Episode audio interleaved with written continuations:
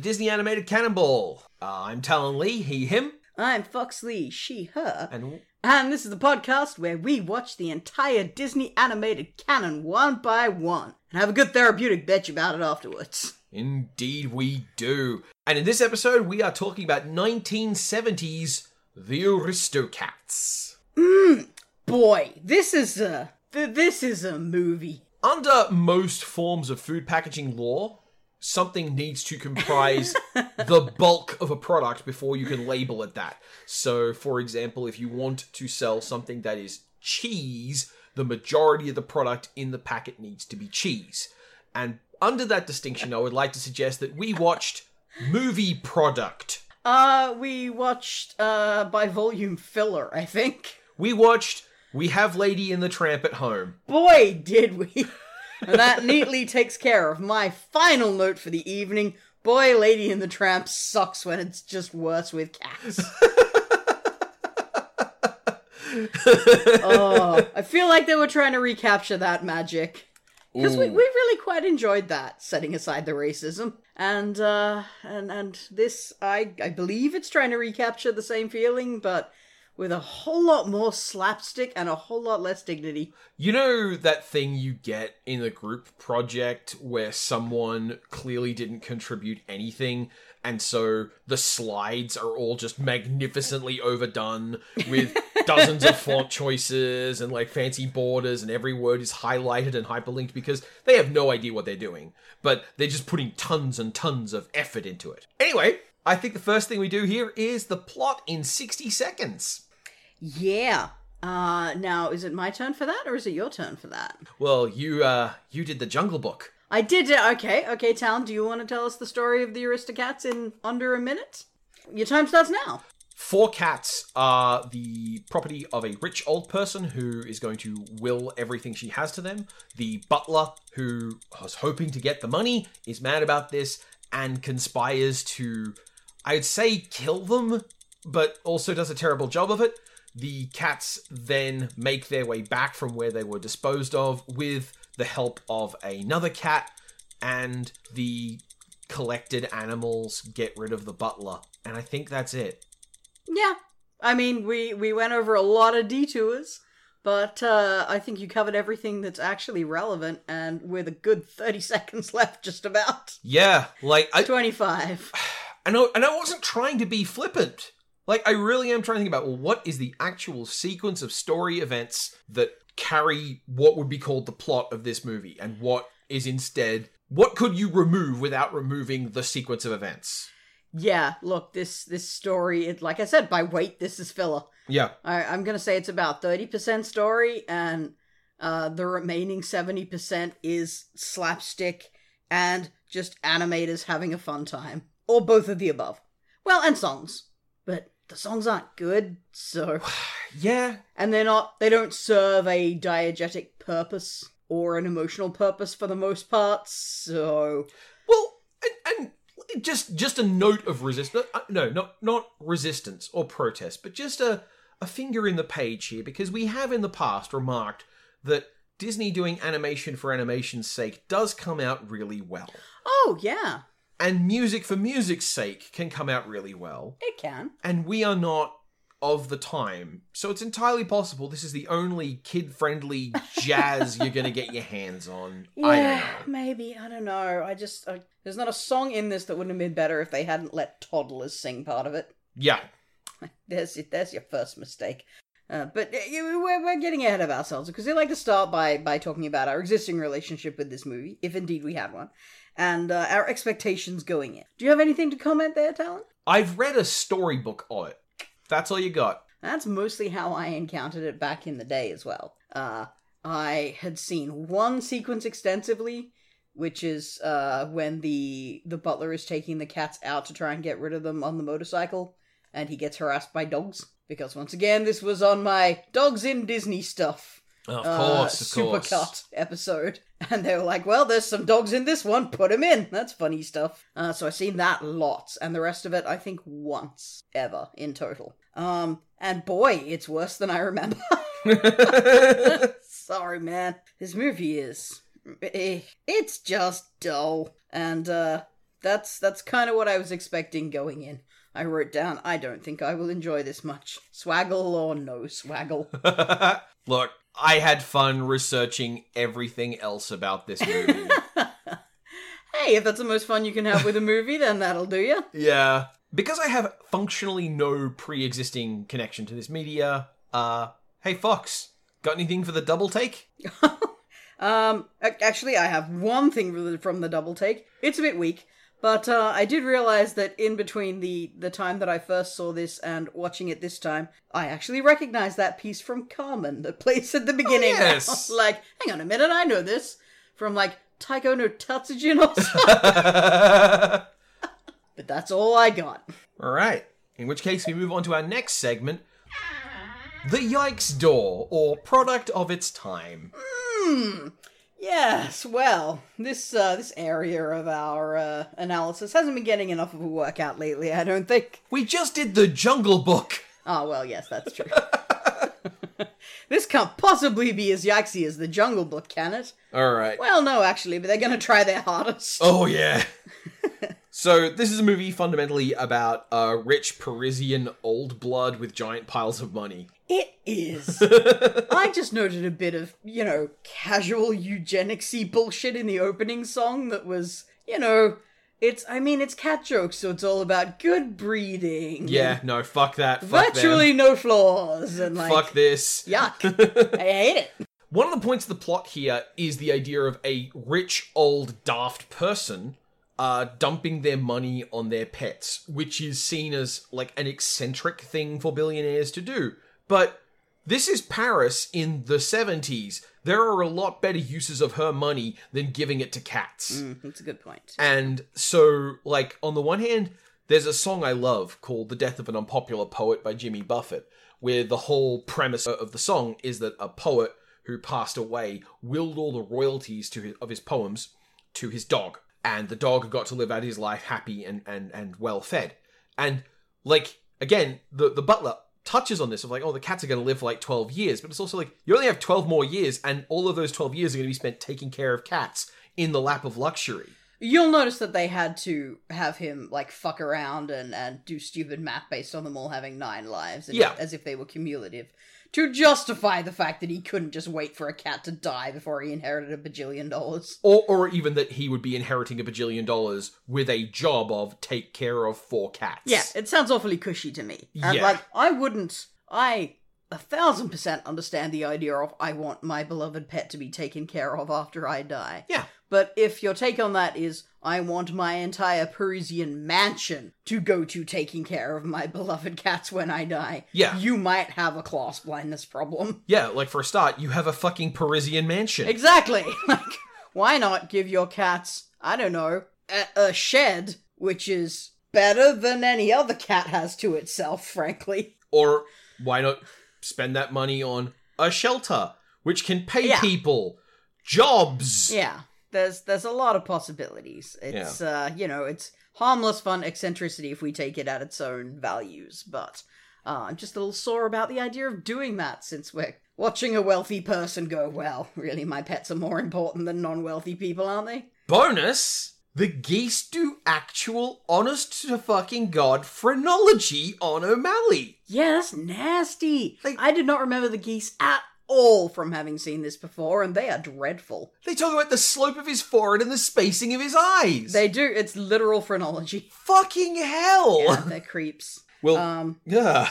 Uh, we're throwing a little yikes here for females out of the children mm-hmm. Mm-hmm. because they're. I get it. They're they're little boys, and they're gonna say stupid things about their sister, but it's sort of an ongoing theme that no one ever corrects anyone for. It just passes without note. Yeah, same thing with the whole, you know, I'm a lady kind of thing.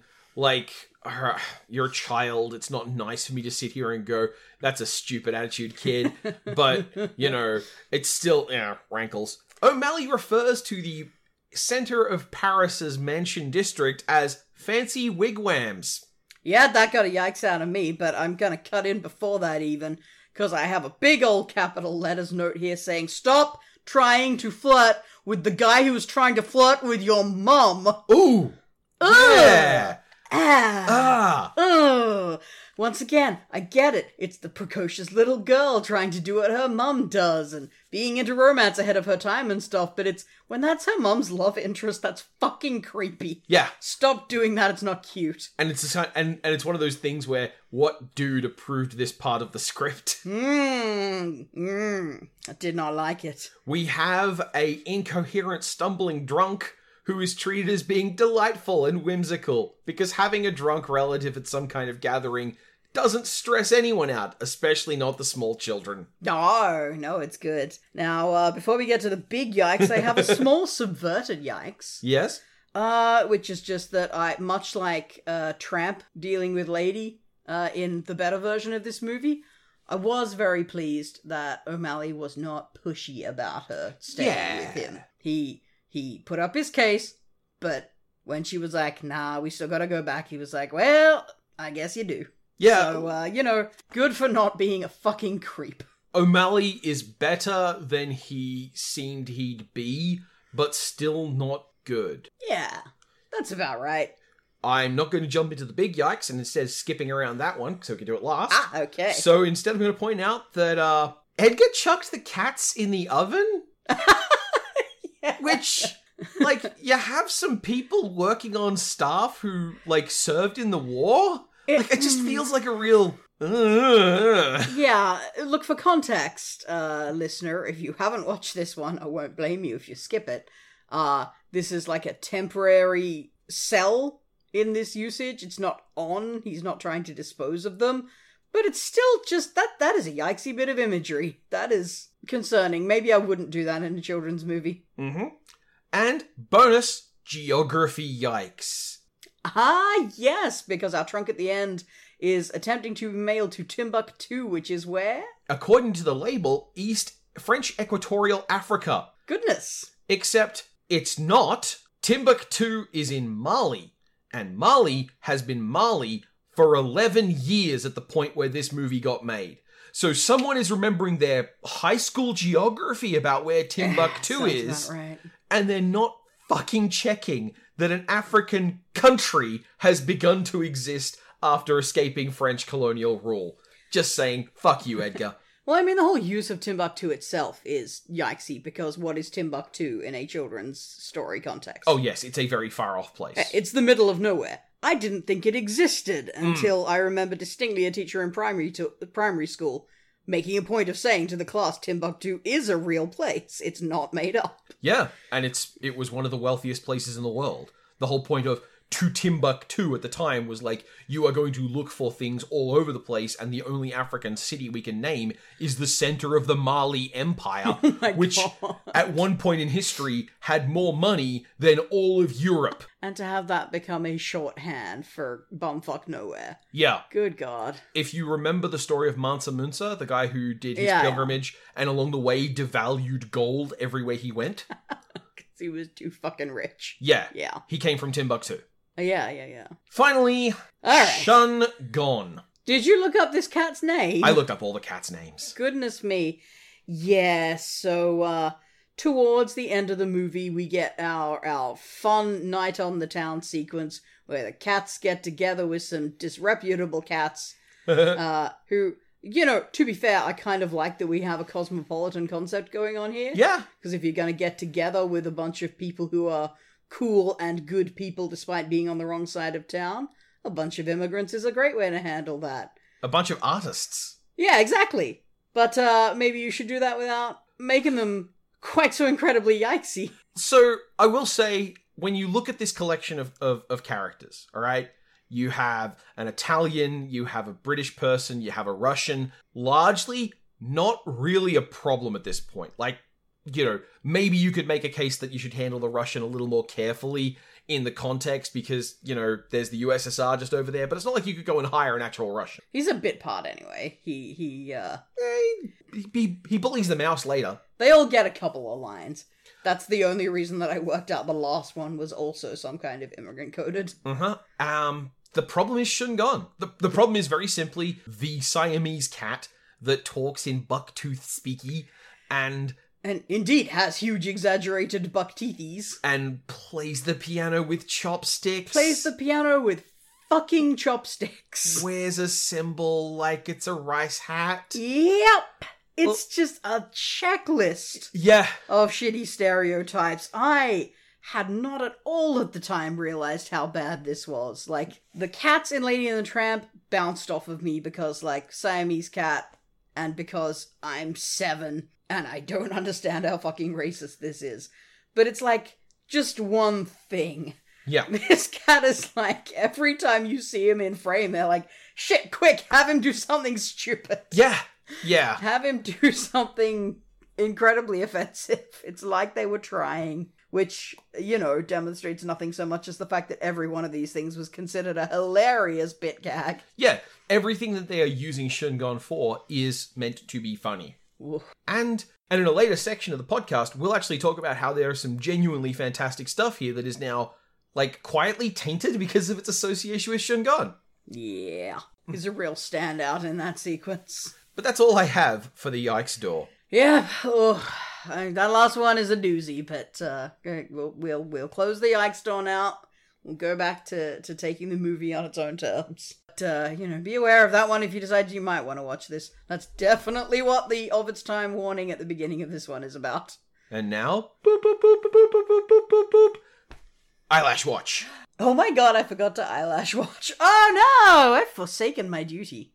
Boop boop boop boop boop boop boop. That was eyelash watch. Next up, we have swaggle watch. Uh, yes, I have forsaken my eyelash watch duty because I was so preoccupied with swaggle. I gave up counting. Oh my god, we got him immediately. We got him hard and fast. Was Edgar the first one we spotted? No, no, in the car, when she's talking to the cat as it's climbing on, on a shoulder, the old lady, the madame. There's a swaggle in the first minute of this movie. There's one in the opening credits with one of the cats. I told you there were some dignified swaggles in Disney. My goodness. Yeah, she does them. Edgar does them. Boy, O'Malley does them. He loves the swaggle. Oh, That's uh. I definitely have a note about this voice actor being a swaggle magnet. oh yes. Well, you you you you can. That's a secret point that we'll get to later. uh, Uncle. Oh, what was his fucking name? Uncle Goose. Uh, he do a swaggle. Haha, yeah. Drunkards are good swagglers. and uh, I'm sure that's not all of them either. I, I bet the dogs did a couple and I wasn't even paying attention at that point because there are just so many in this. It it honestly is the point where I do not think that in this movie at least you would have so much a swaggle thing because it's just constant. And I think part of that is because of the way the studio got restructured around this movie, animation wise, it would not surprise you to know that with Walt Disney no longer available to oversee things, there was a lot of stuff that was handed directly to the animators. And I look, I don't know Milt Kahl, but from all I can tell based on the influence he had, if he wasn't like the most respected one that we all turned to and listened to, he might have just been the biggest asshole in the room. Like he might have been really good at making sure Uh. everything was done his way. Now that the er asshole of Disney has been removed, the lesser asshole can fill the void. Yeah, I mean, we'll never know. yeah, exactly. And you know, it's not mine to to necessarily judge him, Exactly. but this movie is the product of at least an animation studio that did a lot of very Milt Kahl stuff. Yeah, and I feel like this more than any of the ones that that I've seen from the the rough era. Um the xerography era as it turns out. Yeah. Um Oh my god. Yeah, sorry. The xerography in this is so it the the opening credits where it's it's just sketch Yeah, yeah, they just used the uh the empty line art. and and it didn't look bad and certainly for an opening credit sequence it looked amazing. No, no, it's it's lovely. But this is definitely the sketchiest of these that we've seen. Like they they have all been sketchy uh since we we coasted off the cliff that was Sleeping Beauty.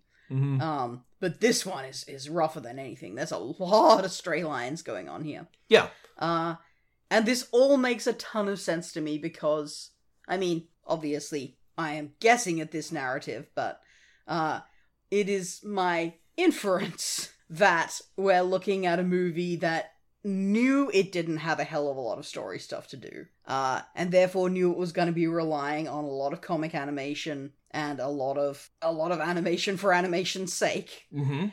and therefore, we just have a lot of animators clowning around. You also had the same thing with voice acting that we mentioned with the Jungle Book, where they would bring in voice actors, get them to um, do a bit of scripted stuff, or get them to mess around, and then the animators would take care of that. So there, uh, there's a lot of a lot about the ducks. Sorry, geese. Yeah, the geese are a big one. Um, if you were big into 60s sitcoms, this movie is amazing. Uh, don't get me wrong, I'm going to be going over some of that stuff in a section on the voice talent. But yeah, like broadly speaking, this this movie has a lot of stuff that is animators doing animation for animation's sake. One of the biggest things you can see as far as the xerography goes is look for sections when I can't remember her name. Uh, the lady cat, the white one, Duchess. When Duchess is in the foreground of something and she moves her head, the color of her extends significantly beyond the borders of like this is not like you know oh they didn't color between the lines and it's not like it's a problem it's just like if you want to see the distinction especially if you're used to say 90s era incredibly smooth disney animation uh, with like very very f- firm defined lines she is a thing that will really highlight where it's otherwise because the color on her is not covering anything I was, um, I noted the particular roughness of Madame is where it stood out the most to me. yes I feel like in a more polished movie, would we would have gotten, say, a distinct stylization to where the lines in her hair go. Uh, and we clearly didn't have that because they go wherever, frame by frame, yeah and it's quite a thing to watch. which creates this odd kind of moire effect in her hair yeah, she's got like a weird sense of motion even when she's not moving. And I found that especially I was drawn to look at her face, which meant that her hair doing stuff off screen gave her a sense of movement that I wasn't like not off screen, but just out of sight. Yeah, it's, it's a little bit distracting. Yeah. That said, water. We got a surprisingly large amount of water stuff in this, and it's pretty good. They're getting better at drawing water. Yeah, no, they've been solid on water for a while. Uh, Uh, uh, well, snow is the the new problem element, mhm. as we've noted, and uh, we won't be seeing any of this in of that in this movie. Yeah, no, it snows in Paris. I no, seems like not. it's a I- city. Snow doesn't happen in cities, right? I did enjoy the uh, little cameo of Notre Dame, which we're Mm. gonna stick a pin in for you know forty years, thirty years later. it's a secret location that we'll use later.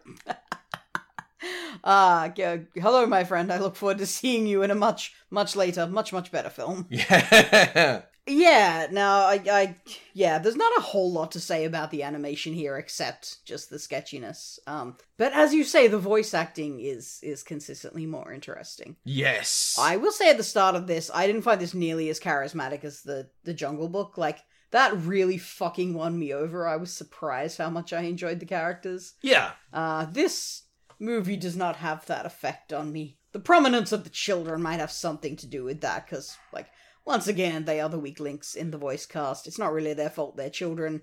But are those directors' children's voices again? Because I feel like I recognize every one of them. No, all three of those children were direct talent hires, and they were all children. Uh-huh. These kids, these kids were brought in, and um, like screen actors. This is after various laws and, and rules have been put in place to protect child actors. Don't get me wrong, we're we're not quite there yet, but there have been certain things that are meant to prevent the uh, instances of just hypothetically another Bobby Driscoll who was yeah, a, a, a year earlier. Um, so One. yeah, Yeah, that really puts it into perspective. Yeah, uh, but these child actors, one of them, one of them, one of them, one of them. So, I before we go into this, I do want to predict that I I think all three of these children appear in my personal favorite from this era, uh, which is Robin Hood, of course. Ah, well, I can tell you one of them I know does, and the other two I do not know because their Wikipedia pages aren't linked.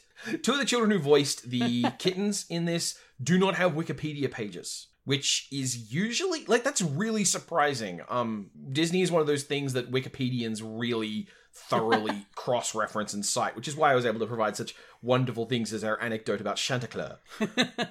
well, I mean, yeah, if they were just, you know, they appeared once or twice, or they were someone on Staff's kids or whatever, then it would kind of scan. That said, of the three children, which one's Toulouse? He's the grey one, right? Uh, he's he's the fat brother, I think. Yep. Is that weird? Like, none of them is noticeably more. N- none of them is noticeably bigger than the other two. But I feel like one of them is is drawn to be the fat kid. Yeah, Maybe it's just the, the tropes that go with him. He's the one who's trying to be ineffectually scary all the time. yeah, yeah. He feels like he's the fat one, Yeah, which is weird because you know it shows how fatness is coded. it does. That said, Toulouse's voice actor was a guy by the name of Gary Dubin. Now, that's not a name you'd recognize, though I know you've seen a ton of stuff he worked on Yeah. as voice talent, His voice talent. and you never heard him. And I never heard him. You, specifically, Fox, never heard him in any of the stuff he worked on. So he's a dub actor? Yes. Right. He was huge in 90s and early thousands dub voice acting for and like this guy had good taste. Yeah. Sorry, friend. You were probably good at your job. Yeah. Like he and, and as far as his selection of what he wanted to show up in, yeah, he showed up in some good stuff. He was in Giant Robo, The Big O. He was in Gundams. He was two different dub act, dub seasons of Gundam. He did additional voices for a bunch of different anime, which tends to mean any non-major Yeah, character under Union Scale. And he was in Cowboy Bebop. Like this guy did not have like it, this guy's anime collection was probably pretty sweet. is is our mousy friend Roquefort uh Sterling Holloway again? Yes, indeed. Yeah, I didn't okay. even I didn't even bother to write anything down because I'm like, well, Fox is going to pick that one immediately. Yes. I was pretty sure, but I've I believe there's another uh voice actor who sounds a bit like him, but noticeably isn't, Yeah. who will pop up in a, a couple of other things. So Yeah. Um, I wasn't hundred percent sure. And I believe that they come up later as the replacement voice for for Winnie the Pooh when Sterling Holloway passes. Yeah, that would make sense. One of the things I found looking at this is that this movie sits on a border in that there are a lot of voice acting talents, especially Disney voice acting talents, who are doing their last or second to last or third to last role. And there is a lot of people who are getting their first, second, or third role that we're going to recognize later, not necessarily from Disney.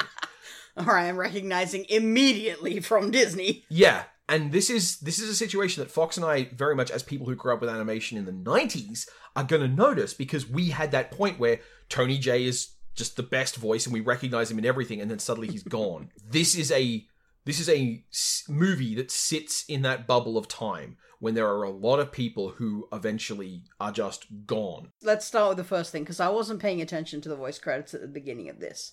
Uh, is Duchess uh Eva Gabor? Yes. Again, okay, yep, right. Yep, Eva Gabor is, it appears, the Disney voice they have for when they want to make something fuckable. That's when they want to make someone French. Yeah. You yeah. know, like all the other French characters in this movie about French people in France.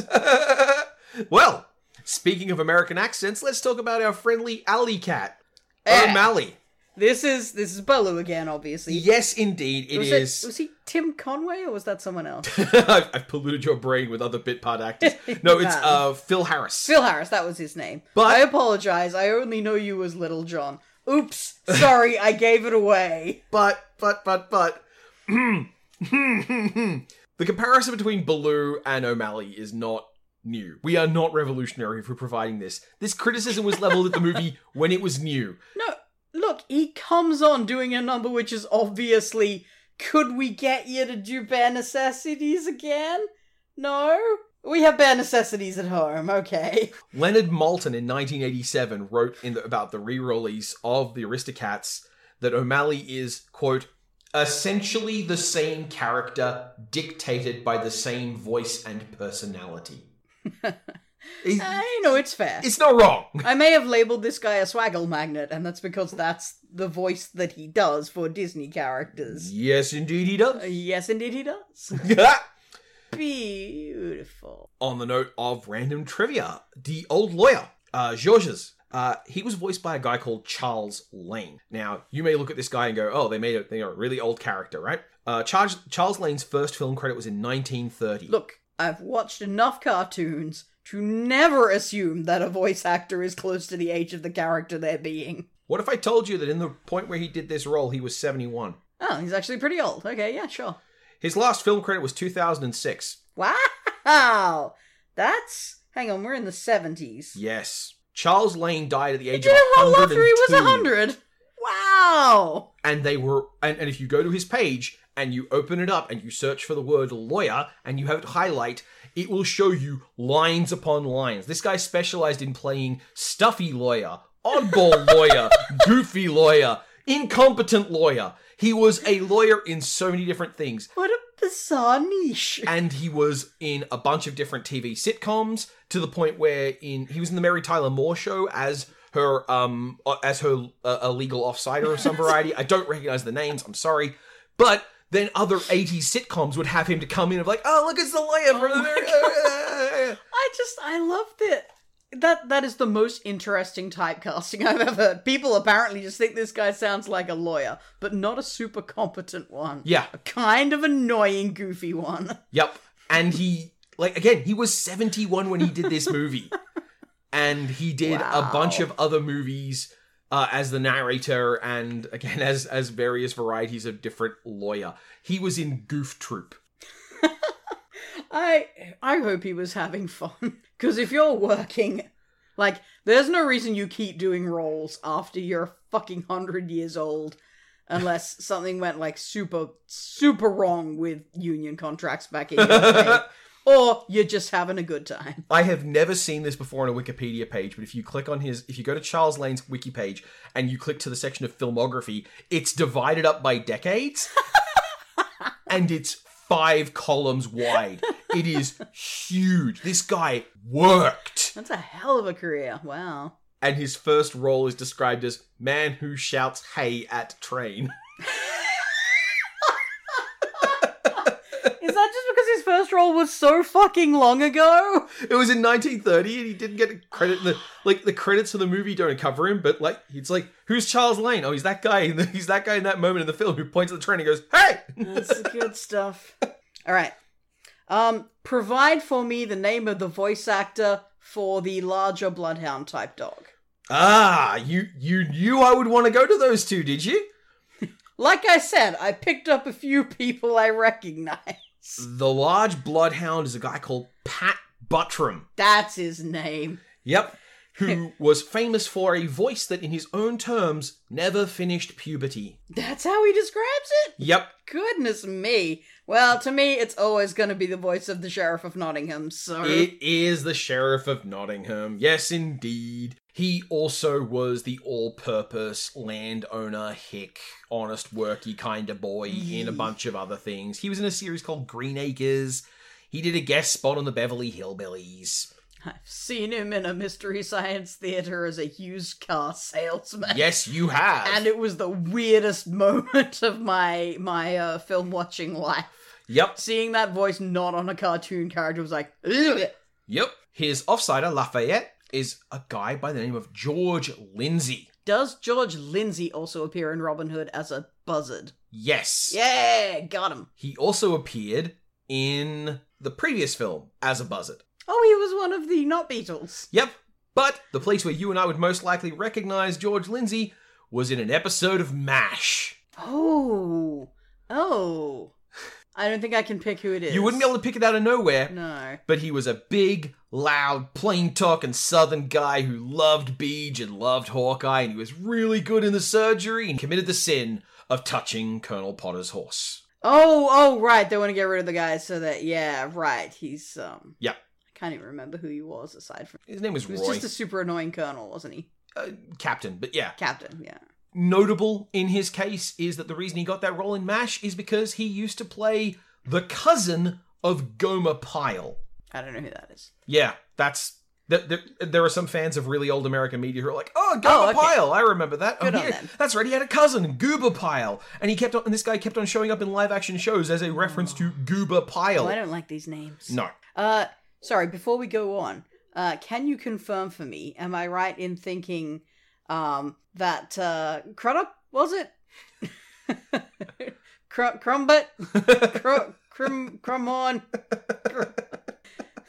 Am I right that the sheriff of Nottingham has an Alabama accent? yes, Right. both both Patram and Lafayette have. Sorry, both Patram, Pat Buttram, Buttram. and George Lindsay both have Look, Alabama. I was kind of close. Yeah, yeah, and that and that by the way is where you get that odd combination of French and very southern because it's like it's near New Orleans but it's not New Orleans and the boat and and that's why you know Mobile Alabama. Jimmy Buffett has a similar thing. Yeah, yeah. Yeah. That's the only reason I can identify this because you made fun of me for at one point saying Jimmy Buffett had a Texan accent. he would fight you. Shit, man, he doesn't know what kind of accent I have. I don't know why I should have to learn his. exactly. Exactly. Do you want to know about the least important role in the whole movie? The least important role. Yeah. Who would I call the least important role? He doesn't get a name, he barely gets full sentences. the truck driver. Well, oh, oh yeah, okay. Yeah, I forgot there was another talking character in this.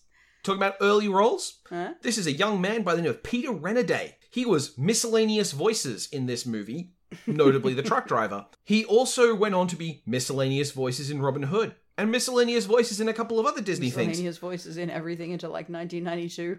He would then go on to be in everything as a whole bunch of different minor voices and secondary roles. I have a suspicion like he was just good at crowd sound, and he did a ton of that. He was in Shrek, where he was crowd sounds. He's in The Princess and the Frog, and I specifically did not look up what he did there because, you know, we might find out later. He's a voice in Viewtiful Joe of multiple characters, so there's one for Clay and Corey. And he's Splinter in the original Teenage, Teenage Mutant Ninja Turtles series. And as a reference to Splinter, he's Al Mualim from the first Assassin's Creed game, uh, the Evil Mentor. It's not a reference to Splinter. That I okay, good point. It's not a reference to Splinter, but the part of it was like, oh, that's why they got him, right? Right? Right? That's that makes sense to my brain. What if he can do a vaguely Japanese stereotypical Yeah. accent? He could probably do a vaguely Arabic stereotypical accent. Yeah, basically, kind of Syrian. That's a fucking worry. hey, look, Assassin's Creed was a long time ago in the year of 2003. Man, that's rough. Um, do you have a note on either of the goose voices? I do. Because I fancy one of them is Lady Cluck. In fact, I was my note here is we'll get back to those two next movie. Yeah. Oh God, is one of them Marian as well? Yes. Wow. Yep, that is that is the pair you are thinking of. I was not. I, I was pretty confident of of Clucky, but I Marian is a much more played straight character, so I did not think that was her. Their names are Monica Evans and Car- Carol Shelley, by the But way. I did suspect. Oh well, well done me. Do you remember the duck? Sorry, the goose. The soused goose. Oh, the Uncle Goose, yeah. That's Uncle Waldo. Uh, he is voiced by a guy called Bill Thompson. Uh, this is his last role. He passes away very shortly after this movie comes out. And he is, amongst other things, the original voice of Droopy Dog, the first Oh, voice of. Scrooge McDuck, and Jock from Lady and the Tramp. Oh, huh. I didn't recognize him not doing one of those accents. oh well, he does a good English. Billy Boss, the Russian cat. Oh, right, that's the cat's name. That's okay, fine, that's a Russian name, whatever. Thurl Ravenscroft again. Oh, yeah, the guy from Tarzan. yep. Sorry, I'm gonna make that joke every time. Uh, any other requests on this voice acting te- journey? I think we've covered everyone. All right. Well, let's let's just throw in my last pile here. I mean, obviously there is a famous, famous voice, but he's not in Robin Hood, so I'm leaving him to you to talk about. There's in fact two more I want to talk about, but before that point, one last crumb. Uh, Pepito, the Italian cat. All right. Okay, so so this this one is just for me and for Rachel if she listens to this. Pepito was voiced by a guy called Vito Scotti. All right, and he was an Italian voice Actual actor. Italian. Like, Fuck yeah, me. Yep. That's much better than I expected from this movie. Yep. Uh, second generation Italian in America. Tons of Italian family, tons of Italian friends. Was apparently very good at getting his friends and family work. So he was a beloved figure. He was also apparently really good at variety of voices. So he was known as a he was known as one of the man of a thousand voices, which obviously you know who's going to check. But he did tons of voiceover work. He's I think a lot of people are gonna check because that was also Mel Blanc's nickname. Yeah, so yeah. Um, I think exhaustive checking may have been done. but he's in Columbo. He is in 12 episodes of Columbo. Uh, recurring villain. and he never plays the same character, but he's always Oh. playing the same character. Sorry, recurring as a villain was more like I'm not suggesting there's the same villain in more than one Columbo. That's not really a thing that happens. no, no, no. What happened here is every time they go to a restaurant or a fancy event Oh, or they need they need a maitre d or a waiter or someone who's working the kitchen and he does a bunch and then, like in some of them he's an officious dickhead in some of them he's he's like very helpful and unctuous like and apparently he got along great with peter falk I like I don't have any particular input there. He was apparently a beloved dude who also happens to be every single waiter in Columbo. It's look, I don't want to be. I'm not trying to bring up a racism, but there is a quality of being Mediterranean American where uh, the the casting directors kind of love you because you can pass as anything vaguely brown. I- it's nasty. I don't remember him ever being anything but Italian, and like Columbo has a lot of stuff about Italian food. Columbo, the character being Italian, is a thing that comes up a lot. Oh, well, maybe they actually gave a shit about. uh And now, I guess because we're doing trivia here on on Columbo, Peter Falk was Oh, no. a cook, I've so he would take this. lots of opportunities to show Columbo cooking. So there are a bunch of different episodes of Columbo, which are Peter Falk is going to cook in this one. All right, now, so we have now two doors before you. One which is connected to the Yikes door, and the other of which is connected to the Transformers movie, which is not the only time the Transformers movie is going to come up this day. Uh, this is a trick question. Both of the doors lead to Scatman Crothers. Wrong. No, ah! Wrong. No. You What's see, through the Yikes door then? the voice actor for Shun Gon. Oh, oh, well, the voice actor for Shun Gon is just someone doing a no ticky no watchy voice, right? Yep, yep. Yeah. Uh, it's a dude by the name of Paul Winchell, who you will not be surprised to know is a white guy from Pennsylvania. Oh my god, sorry, I forgot one of my notes on the string of Yikes jokes they did with him, where of course they also do a, a Chinese accent pun where Yep. they use brew. Uh, boo! So, Paul Winchell, if you visualize old timey ventriloquist, the Oh. man you are visualizing is Paul Winchell. The Great Varelli. yeah, he he did the bicker with his puppet thing. He did a puppet on each knee. He had the classic smooth haired, slappy jawed, big eyed, smart mouthed kind of puppet. But he's not the guy we saw earlier doing puppet shit in Disney No. right? No. No, that was that was Jiminy Cricket's voice actor. Of course it was. Um, We made a note of that at the time. here's the thing: one, Paul Winchell left Disney at one point and started doing work for Hanna Barbera. All right. Okay. And if you're familiar with how Hanna Barbera produced stuff, that means he has dozens of roles. you just just crank those yeah, suckers out. sure. I mean, they were always doing like six or seven shows at once. Paul Winchell was the original Dick Dastardly. Okay. Yep. Yeah, yeah, yeah, that's cool, cool, cool. Mhm. I was gonna say he's probably fucking Top Cat, but that might be because I'm still thinking about O'Malley. Paul Winchell built and patented the first usable artificial heart for implanting inside the human body. Fucking what? I'm sorry. Are we sure this is the same guy? Paul Winchell built and patented the first usable artificial heart for implanting inside a human body. Okay. He was a doctor. Well, that. Oh god, why is he wasting his time doing terrible race bits? What? You see what I Oh, mean? God. I told you there was a thing This, that was. uh, yeah, this was tremendously unexpected. All right. What the fuck? Well, it's good to know that he contributed something good to society as well as a horrible performance right yeah. there. Yeah, he's got he's got a star on the Hollywood Walk of Fame for his work in television, which like, yeah, all right, cool, but what about the actual human lives he actually saved? Holy shit. Uh, Hollywood's not really concerned with saving human lives, Talon. When when I saw that he had painted it, I'm like, ha ha, ha wow, that's the thing. You know, rich rich weirdos patenting weird designs. I bet someone accepted. No, he built it. He fucking built one with his hands. Ah, wow. That is the last thing I was expecting to hear going into this. I'm going to level with you. And he compared it to working on ventriloquists' dummies because it's all about smooth movements of sectors over sectors. Just fucking what the shit? Wow. Why did you have to voice Shun Gon, man? Maybe don't tell your cousin with the puppets about this. she may feel a little inadequate. Finally, finally, in the voice talent, we have Scatman Crothers. I'm sorry if I if I ruined your bit on him earlier by trying to be clever. No, you can't ruin Scatman Crothers. Scatman Crothers That's true. He's unfucking touchable. yeah, I'm not gonna I'm not gonna go over it all here.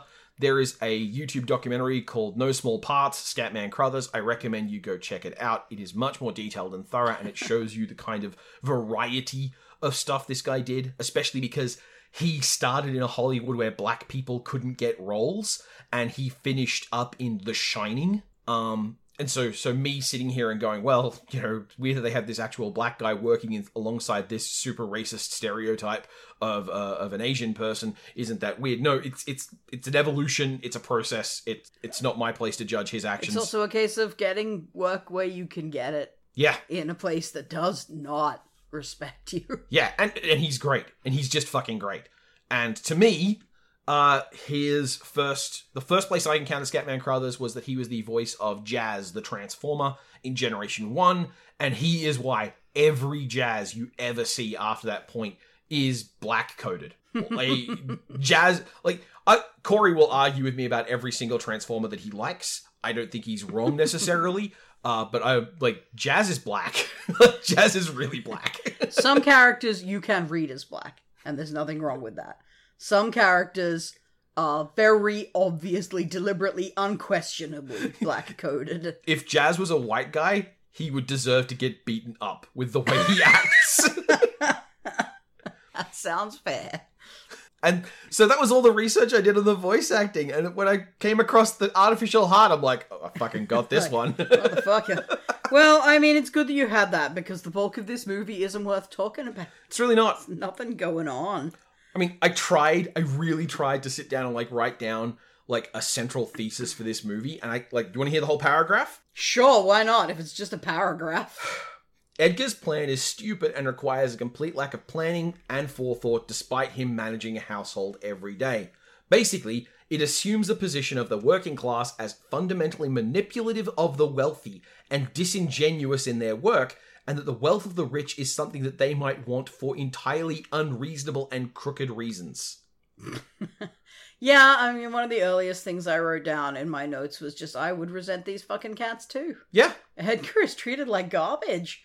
And while he's clearly not a good person, uh, it's not difficult to see why he would be like, can we not just have these cats meet with an unfortunate accident? Yeah, he's he's stupid enough to not think, well, when she dies, the cats can die. Like yeah, that would be a great time to yeah, enact that plan, just when no one cared about it anymore. Because I we had a newspaper headline again, like, you know, pets kidnapped. That gets on the front page of the newspaper, and the only reason that fucking happens is because she has a squidillion dollars. yeah, and she had a stern talking to the papers about how they should cover it. pretty much. If if they go missing after she's dead, nobody cares. That doesn't matter at fucking all. Oh, I mean, if we didn't have a stupid villain, we wouldn't have a movie. So We barely have a movie. it's true. It's true. This is a really boring love story, right? Like, yeah, Lady and the Tramp is not exactly a groundbreaking love story for the ages, but like this literally is just she does girl stuff, he does boy stuff. They like each other. The end. yeah. The romance is it, it. It's A plus B. It's boring and basic, and I guess that's kind of what you want in a kids movie. But Not if it's like the center of the film. yeah, It you've could be kind of interesting at least. Yeah. And and it would be like for example, it would be really nice if they make the point of like, yeah, Duchess is a fancy cat who lives in a fancy home, but she's still a cat. Don't F with a cat. cats cats aren't like private school kids. They are still clawed, strong, jumpy creatures that will happily shred you. She's not overweight. That's the only way a cat really gets, as it were, soft. I mean, they clearly are private school kids because, like, the kitten is scared of a fucking frog. I've seen Ugh. kittens around frogs, and uh, It's grim. fear is not the response they have. That's when an instinct kicks in, my friends. Yeah. Yeah, I, I found myself what I, I picked up on the edge of something interesting, which is because her voice is so coy, uh, it's unclear how naive she is versus how much she's just playing with him because it's, you know, cute and funny. Yeah. And like, if she is, that's much more interesting. Like, if she's just like, oh, oh no, I want to stay in your uh, pad, did you call it? Yeah. Her her voice does so much heavy lifting. yeah. for this because if you read the dialogue, as it were, it's a very tedious thing. Yeah. But then you have Eva Gabor just like imposing thirst on the whole thing, which is which is even funnier when you consider effectively like I, I remember reading once that Cinderella was a, a groundbreaking character Right. for Disney because she had an adult voice actress that like the ty style of voice she used was adult. And I remembered at the time I was looking forward kind of to seeing like, oh what, does she have like a husky voice? Does she like forgive me, but does she sound hot? uh which, you know, now knowing that she's 16, I'm like, that's a fucked up article to write, guys. Uh but it's even more fucked up now because Eva Gabor is clearly turning on some of the smolder, and she's a oh, fucking cat. feel like the Cinderella thing is mostly by comparison to Snow White, if we're honest. Like, oh yeah, it's just such a stark difference there. She seems like very worldly and and sexy and snarky all at once by comparison, because Snow White is such a fucking doll. Ugh. And then, by comparison, like in the evolution chart, we have turned into a cat. yeah. I'm gonna I'm gonna put a pin in this later for Hunchback as well, because well, your pin for Hunchback was going to be pulled out when we get to the Rescuers, where apparently they go for an even more marryable version of the character when she's a mouse. Mouse gets it. Well, I mean, that's the only way you can convey that these characters are supposed to be hot, I guess, because they're otherwise fairly realistic cats and mice. Well, Disney's not here to say it, but we want you to think of this cat as one you could fuck. we all know in our hearts that we're supposed to understand, compared especially to the uh, the extras uh, in the Alley Cats. Like, our band are interesting but unattractive. Our bit part alley cats are scrawny whatevers that actually look like cats do when they're strays. And then we clearly have our two cats we're supposed to find fuckable. Yeah. That's all there is to it. I think we've spent enough time belaboring that then. Let's give this movie what it deserves and coast right on into whatever land. I want to put a pin in this music for Robin Hood as well because I think they yeah. might have reused the sneaking around the place music in particular. Yeah. We shall we shall check that out. It won't be long now before we compare all of these things I'm predicting. Uh the actual joke, the aristocrats, does date to before this point. So the aristocrats is like a hell of a joke to involve here. There's a joke? I'm going to explain the joke to Fox off mic. Okay. Um there's a scene where the diamonds on Duchess's collar. Oh yeah. Uh, are intermittently colored or not colored between frames. Um, and I thought it was deliberate. I thought it was a way because it looked like it was making them sparkle as she turned. Um, so I was like, oh, that's a cute way to do that without like involving sparkling special effects or whatever. It's actually quite effective. So I watched for it in all the other scenes, and it, I think it was just the mistake. Oops. Disney Studios have no fucking idea what a record player does. or a piano, I noticed. yeah, yeah. Card that just says swaggle after swaggle. How did that get mixed up in there? Boy, these are some incredibly British French aristocrats. Every goddamn voice in this Eva Gabor, good on you. Everybody else is American or English. Yep. Damn it! And and what makes it even more frustrating is that one of the Ganders mentions he's English. I know it, the geese explicitly talk about being from English, so I have a note here later on that's like, yes, unlike all the other Brits around here, these Brits are foreigners. Thank goodness you told us. The geese try to teach O'Malley to swim the same way I was taught how to swim. Yeah, pro tip. Uh swimming is not like baby birds learning to fly. You don't just go for it and assume they'll work it out fine. That's how you drown a child. Or a cat in this case. I'm so glad they got this child to sing. Again. Whoever designed that motorcycle fucking loved it. the motorcycle had more character than some of our characters. Yeah, that's true. Beautiful shit. um, uh, all animals are dogs. I mean, the cats are pretty much dogs. the, the cats are all part. dogs. But fascinatingly, we have a, a dog subversion because our dogs are not good guys.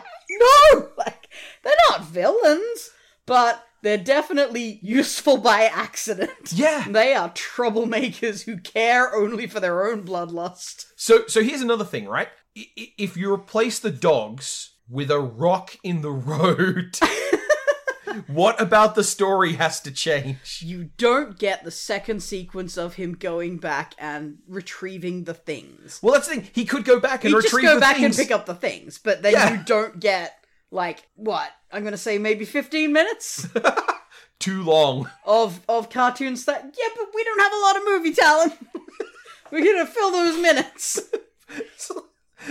I will not release another two-part bit-part nonsense movie talent. So help me, Uncle Walt didn't entrust me with this animation studio and his cellar full of cigarettes to go on releasing half movie packages again.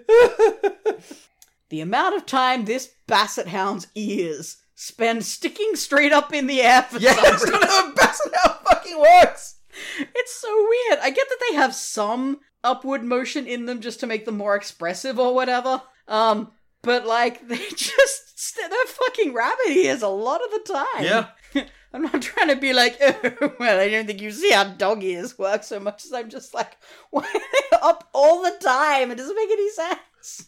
Why does the cat have painting lessons? Well, because they're all pursuing high arts. I mean, why do the cats have piano lessons? Why do the cats have singing lessons? Well, the cat's piano lessons make sense. They can play the fucking piano. the cat can paint. Talon, you just don't understand art.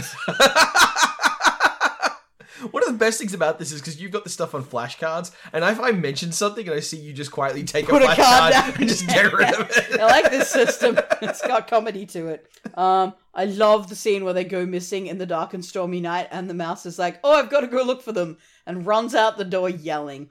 And I just love the idea of a mouse running out into a storm yelling at the top of his lungs. That'll help. Go for it, little guy.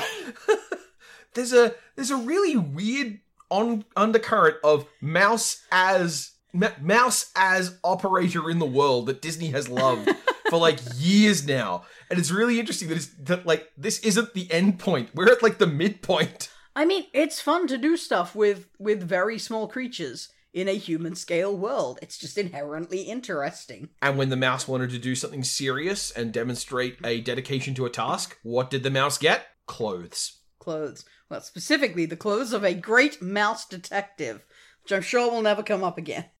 The diet of these cats is fucking horrifying. Oh god, yeah. They are going to have the screaming terror shits at all times. Do not feed your cats dairy, and if you must feed them dairy, do not add sugar to the dairy. What the fuck? I- I think he's just trying to kill them by by a heart condition. Well, by all accounts, the diet they're getting is the kind of stuff that the rich lady aristocrat would probably approve of. So my thought is the reason Edgar wants the money so badly is because he's been cleaning up liquefied terror shits for years. That would explain a lot.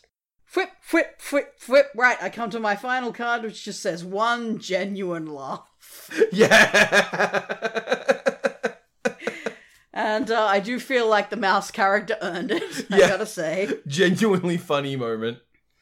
Uh, where the mouse yells for silence while trying to pick a lock, and just out of sheer amazement, the humans and the cats stop fighting and freeze for a second. It's a good bit. I liked it. A trunk being sent to Timbuktu at this point in history would have been shipped overseas in a two month journey. Oh, that guy's dead. Edgar dies in a chest full of his own poop and cat pee. Yeah, that's gonna be so nasty. I mean, I guess it's not addressed to anyone in specific, so. No, it's just going to the location and then it's going to sit on a dock until someone goes, Man, that chest smells funny. What you going to do with it? Someone mailed us a skeleton?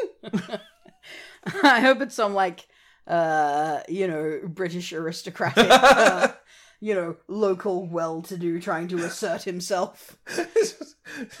Storage wars. Oh, we, we bought this chest off the dock in Mali. Who knows what it's worth? Oh, Oh no! it's from France. That might be. Yes, I, I think I detect rich cheeses in there. that was in poor taste, I think.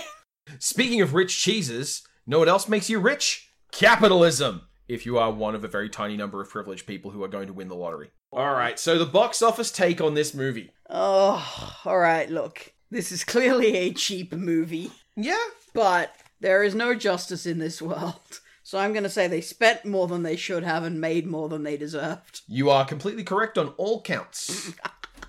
this movie cost 4 million to make over 3 years. Oh my god. It pulled in 18 million in its 1970 release. 18 million for this. Mm-hmm. Oh my god. But don't worry, Box Office Mojo helpfully supplies me with two other times this went to the box office. Not all of its box office, because its box office take is like 310 million all time. Yeah. Uh, but we have an instance where it made 17 million in 1987, where it released across from the second set of the Transformers movie, Wow. Okay. starring Scatman Crothers as Jazz. for one line, he gets shot. Spo- spoilers for this Transformers movie, I guess. Clearly, both films succeeded on his mojo alone. But it screened in 2012 again and made $6,000. Okay. One theater in New Zealand. I, I was gonna say that's, that's some kind of uh, event thing, right? Yeah. Because that's not a. I, I feel like I would have recalled that re-release. Yeah. A 2012 re release in New Zealand that made $6,000 for one night, which isn't even that great for one night. Look, the, the Aristocats ah. didn't do well critically. Its Rotten Tomatoes rating is like 64%. It got panned by critics now, but movie critics in 1987 were actually like really happy with it because the stuff they were comparing it to was the Care Bears movie, the Rainbow Brite movie, and the Transformers movie, all of which they were like, oh, these are just ads. And Aristocats is like, you know, it's it's not good, but it's Disney fair, and it's much better than this. Wait, oh, is this the the re-release? Yeah, in okay, 87. okay, yeah. That makes more sense because like they would have. Uh, children's entertainment was very crass capitalism at that point. So Disney, despite ultimately being crass capitalism as well, was it seems dignified by comparison. Everything got worse after Ronald Reagan. All right, Yeah, pretty much. that that's just the hard facts of it. Ronald Reagan made everything materially worse, and the landscape of reality you are used to, if you're a millennial, is something that a horrible rich old man invented to steal money. That's it. I mean, think about it in terms of that's the environment we grew up with. Yeah. And Disney was the shit. Disney was sophisticated children's entertainment. Yeah. Disney was what your parents tried to get you to watch instead of cartoon robots laser beaming each other. Yeah, and how many Disney commemorative mugs do you remember having some interest in getting from Pizza Hut growing up? I do you want me to list them? no, I just know that we've got some in our cupboard right now. I have one from The Lion King and one from Beauty and the Beast. But counterpoint, they both came from Red Rooster. oh, that's right. Because for some reason Disney didn't license stuff to McDonald's at that point. I don't know. Yeah, well, Warner Brothers had the licensing at that point. You, you they would choose between Batman or Ah, that makes sense. And not long after Disney stuff showed up, I remember Gummi Bears stuff uh, in Happy Meals is the first Disney thing I remember. yeah. By comparison, Pizza Hut had Street Sharks, so It's hard to say who's doing better or worse in this lineup, to be fucking honest. Whatever the whatever the choice is, if your option is the Street Sharks, you are doing the worst. Red Rooster also just kind of needed whatever they could get. Yeah. Since our international listeners won't have any fuck idea which restaurant I'm talking about. Yeah, I was gonna wonder. It's like, hang on, Red Rooster is an us thing, isn't it? Yes, it is. By the way, we have more animated and interested conversation about Red Rooster than we have about anything else in this fucking movie. oh, that's not true. So, Fox, what's the next episode going to be about? Ah, is it is it the rescuers? Do we just go straight back to Eva Gabor being sexy again? No, no, that's 1977. And oh, okay, that's later than I thought. Yeah, Well- the, the production rate slows down a fair bit at this point. Well, Robin Hood's not till the mid seventies either. I'm pretty sure. Guess what? Wait, it's what? next. It's not for a good few years yet, right? Yeah, and there's nothing between it and there. Oh, oh, okay. All right then. Look, warm up the Xerox machines and go recruit a country oh, western Oh, star. boy, Time to make Fox happy. Yeah. and we will see you then. Bye.